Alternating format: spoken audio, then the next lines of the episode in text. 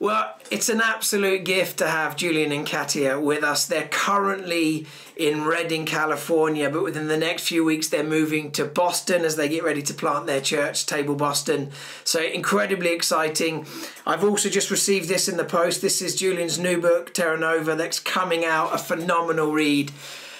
So, the point of this interview, we're asking some friends, prophetic figures, people that we've tracked with as a church family at KXC, the same two questions. The first question, which is really ripped out of Matthew 16, where Jesus says to the Pharisees, You can look at the sky and you can forecast the weather. Why can't you read the signs of the times? And we think it's part of our task as the followers of Jesus to discern what's the Spirit doing right now in this crazy season. How can we jump on board what the Spirit's doing? And the second question is just a bit more personal. What are you learning yourselves about life, about God, about the kingdom in this season? So we'll start with question number one. Um, as you look at the culture, as you look at what God's doing globally, but then locally, um, yeah, what do you read the Spirit's doing in this moment? You know, I, I brought some prophetic words um, in November in England that there will be significant awakening that is going to begin to happen. And I'm thinking, I see retrospectively what God said, and this means I now get to lean into the moment with a hopeful expectation that what He said is still true, that He hasn't changed His mind. And so I think for me, that's been the internal process as someone who prophesies regularly is actually connecting the dots again, saying, ah, God can speak in. Personally, God spoke to us about a season of delay before we step into moving into the table Boston. And we had our delay wonderfully planned.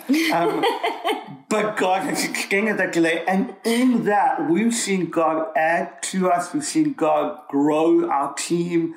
Things that we could never do through the arm of our own strength. God has done through his working things out even in the midst of a global pandemic. So I think for me it is the expectation that the best is happening. It's not still to be, it's not still to come. God is using the shakeup. Um, as he always does, he uses the worst moments that we think nothing good can come out of it. And he goes, I can make something happen here. And so I feel like we are on the edge. We are in the in the we're ankle deep in the rising tide of the spiritual awakening. Yes, that is going to hit the world, um, and so it's really exciting time to be alive. And I was at one of those gatherings, you know, where, where you shared some of that stuff, you know, about the gospel was going to ring out. And again, even some of the research that's coming out of the UK right now, a piece of research commissioned by Tearfund that 25, almost 25% of the population have tuned into online church services. In the demographic of like 18 to 30, it's 34%. So there's a generation where this spiritual hunger's like alive and they're beginning to tune in. It's incredible. Katia, same question to you because I know both of you spend a lot of time traveling the world, speaking into the, the church. So you have a really unique perspective, not just in terms of California, but through all of your traveling. What do you see the Spirit doing right now? Sure. I, I you know, I think there are seasons where God uses the the moment to put a spotlight on the totally different narrative of the kingdom in comparison to the narrative of the world. And there are some times where life is going perfectly, and even as Christians, we can make those narratives collide. We almost forget that there are two different stories at work. Um, but there are moments like this where one narrative goes so negative that it allows the kingdom narrative to completely cut across. I, believe that's God's intention to allow that narrative to completely cut across. And if we as Christians have the, the wisdom and have the ears to hear what the Spirit is saying, then we then have the opportunity to jump in on a kingdom narrative that is completely different to the narrative and to the voice that the world is using in that season. You know, in the world, there's this shutdown of, okay, this is my moment to safeguard. How do I lock everything in? How do I ensure that there, I have enough money for tomorrow? The world is looking in and and that's understandable. Where else does the world look in a moment like this? And yet the kingdom narrative hasn't changed from what we find in the Bible, hasn't changed from the declaration that yeah. we see Jesus making, hasn't changed from the invitation to live lives that are so outrageously generous because we know an outrageously generous Father. And so I feel like even in small details like that, although they're small when you say them, they're not small when you look at your bank balance, right? But even in details like that, I believe God is putting a spotlight on what the kingdom sounds like in such an alien way to what the world sounds like, and is inviting Christians to step up and inviting Christians to to we can make a sound. We can agree with a sound in the season. We can agree with the sound of disappointment, of this is over, of um, you know hell has come on earth, all, all of that or we can agree with the sound that no, no, the kingdom is coming, and this is a moment where generosity shines, where compassion is shining, yeah. where um, reaching out to people in whatever way that might be, that can shine. And so uh, I really feel like this is one of those groundbreaking seasons where it's not just about the negative that's happening, but God is saying, okay, it's time for the positive voice of the kingdom to get ever louder and for that contrast to be what puts the kingdom in spotlight. One of the questions I wanted to ask you both is this is a time to live by faith. You know, we can't live by sight because none of us know what's round the corner. I, I feel like we're walking through a dark valley like Psalm 23, and we need to hear the voice of our shepherd. He's the only one that can lead us to green pastures and still waters. So I guess there's two questions in this. One, any thoughts about how we tune in? you know, to the voice of the Father? Like, how do we grow our prophetic gift right now? Because we need to hear the voice of God. And then also, how do we be bold and live by faith? Like you guys are about to plant a church. This must be one of the craziest moments to plant a church in a city like Boston. You can only do that if you live by faith. I guess any strategy that you had, you're having to sort of rewrite it on the back of a napkin or whatever. So, yeah, two questions. How do we grow in the prophetic? How do we be bold and live by faith? Because I think both are critical to this time. Do you know, one of the things I'm most convinced of is that the best prophet in the Bible is Jesus. And when we see him as the full revelation of God, we get the opinion of what God thinks about any given situation. Yeah. And so I'm thinking about how Jesus deals with natural disasters. He speaks peace into that context.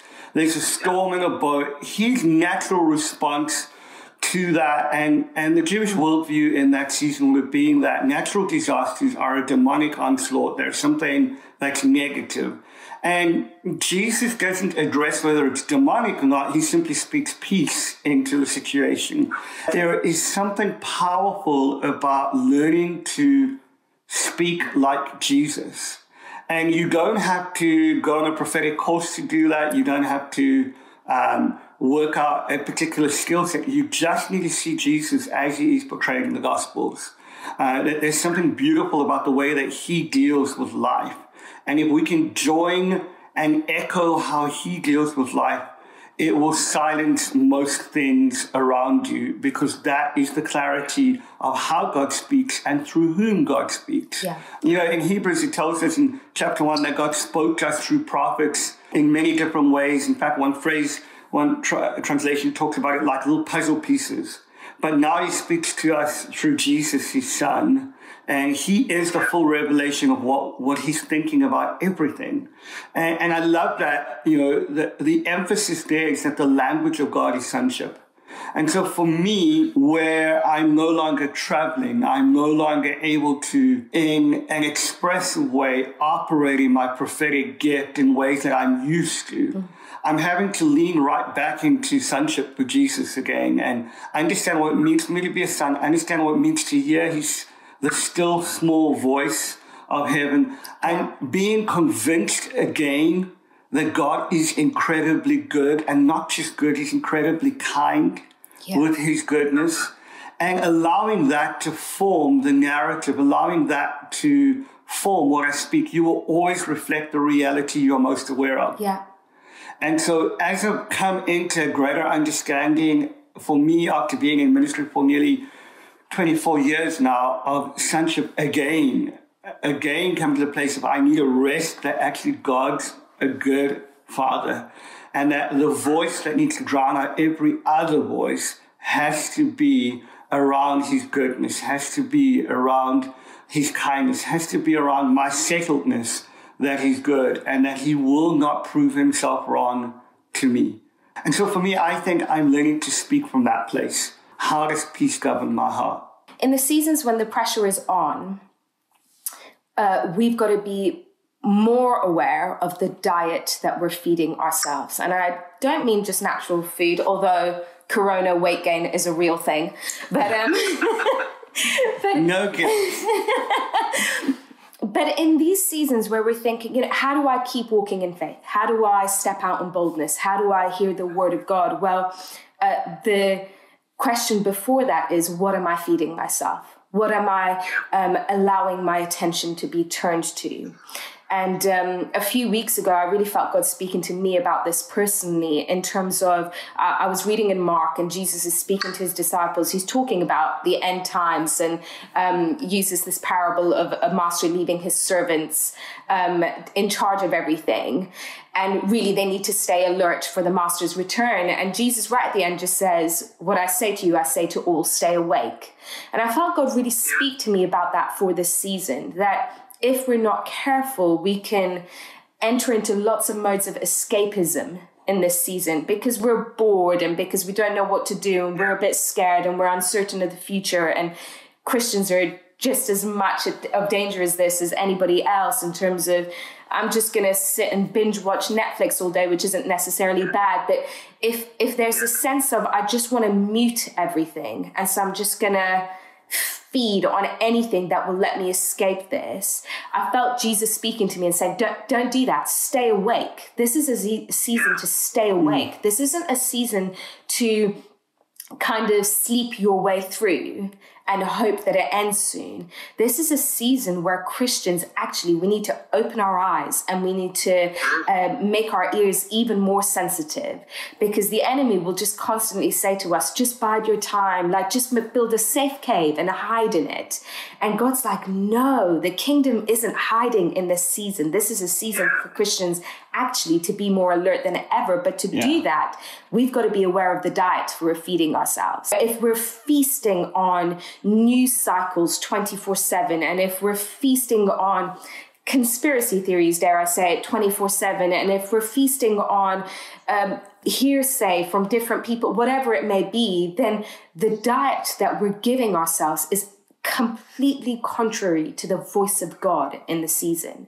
And so this moment, more than any other maybe, is really encouraging us to read, to pray, to keep listening to faith stories, keep listening to impossible stories. Maybe rather than watching your 10th episode of whatever series, maybe let's go onto YouTube and watch some crazy revival stories and watch clips of Kathryn Kuhlman and just radical, crazy revivalists who maybe we don't agree with everything they did, but they carry a sense of impossibility. I think of our hearts generally like uh, tubes, like the London Underground.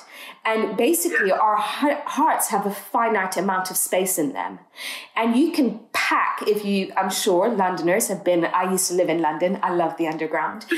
and rush hour in the Underground is quite a special thing, but you know, you can pack as many people in as physically possible. But then there comes this moment where one person, risk taker, right at the end is like, I'm gonna get myself in there. And they just can't. They're like rebounding off the mass of people that are already in there. And that's what we need to do with truth in our hearts. We need to so pack our hearts so full with truth that it's like that last person underground moment where the enemy tries to bring in a lie. It's like there actually isn't any more room on yeah, this train. On. There is no physical space on this train for negativity or for discouragement or for doubt because we're so using this season to invest, to pack full our hearts with truth, with scripture, with testimony, with worship, whatever that may be. And so, I think that's the route to staying bold, to staying faith filled in this season, is intentionally feasting so much that our hearts are packed full and there's no room for anything mm. else. Yeah, I love that. That's that's incredible. Final question then, just personally, what what are you guys learning? Um, how are you staying sane? Yeah, how are you growing in this season? Great question, Pete. How are we staying sane? Um. Red wine and jazz really does help. yes, let's keep it real. We've got two toddlers in the mix. Uh, there are days where it feels like everything is insane. Um, yeah. I think we're having grace for each other and learning much more about how to carry each other yeah. and how to navigate the atmosphere and culture of our home whilst being sensitive to allowing each other to have a down day. But I think it's been a great thing of um, learning how to speak hope and peace whilst allowing someone to process disappointment. And I think we're definitely growing yeah, in that with each other. When one of us is feeling disappointment, not squashing that and saying, no, no, there's no room for you to experience anything other than whatever bliss. this bliss in this home, but are rather allowing the processing of disappointment, which I think is so important. We have to process pain to get to the other side, but yeah. still encouraging a culture of peace in that in that processing, I think. Yeah, I think for me, uh, two things. I think my poor family's been subjected to me singing worship songs randomly. Um, and God bless him, but it works for me. Um, I you have a lovely voice, darling. lovely.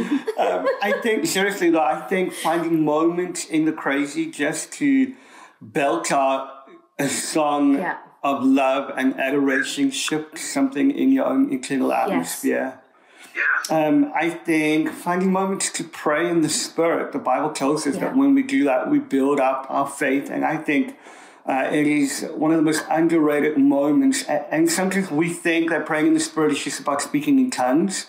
But actually, in Romans, it talks about sighs that we cannot express. I think sometimes God just loves the sigh. He just loves the kind of, oh, God help me, those moments. And, and God's in those moments. He fortifies us in those moments, even when we don't have enough words to communicate that to Him. Um, and so I think feeling the nearness of, of um, His presence because of being postured in worship. Yeah. Uh, even in the midst of crazy, even in the midst of me cooking a meal and kids are going crazy, just being able to say, Jesus, I love you under my breath, or just being able to yeah. sing a song that drugs out every other noise. yeah. But seriously, I think that's really key for us. Yeah. Yeah. And just on a really practical level, I was noticing that um, because we're spending so much more time at home, obviously, that our time on social media for me was going up exponentially because. Yeah uh, my time wasn't filled with all the running about and the meetings that I normally have. And so it was a few minutes here and a few minutes there. And by the end of the day, I'm like, I've read a lot of junk today. There's just, yeah. you're just not even aware of it because it's a couple of minutes while the kids are screaming around me. And so, really practically, I've been trying to just put books around the place, books that are good and that I can just pick up. And rather than have two minutes on the latest Instagram post, I can spend the two yeah. minutes and read one page of a book that actually, yeah. whether it's a novel, whether it's fiction, whether it's a Christian book, it's just it, trying to change the again the coping mechanisms that aren't doing me good and putting in place things that will actually let me flourish instead. There's a great book called all things new. these all around has Julian been putting these all around the house. There's one in the toilet one in the kitchen. It's all around the house. That was about to say thank you so much guys for your time. That was an absolute gift learning from you both. We love you both so much and we're praying for the, the church you're about to plant in Boston so huge Thank love and God so bless. Much. We yeah, love you guys. You, lots of love.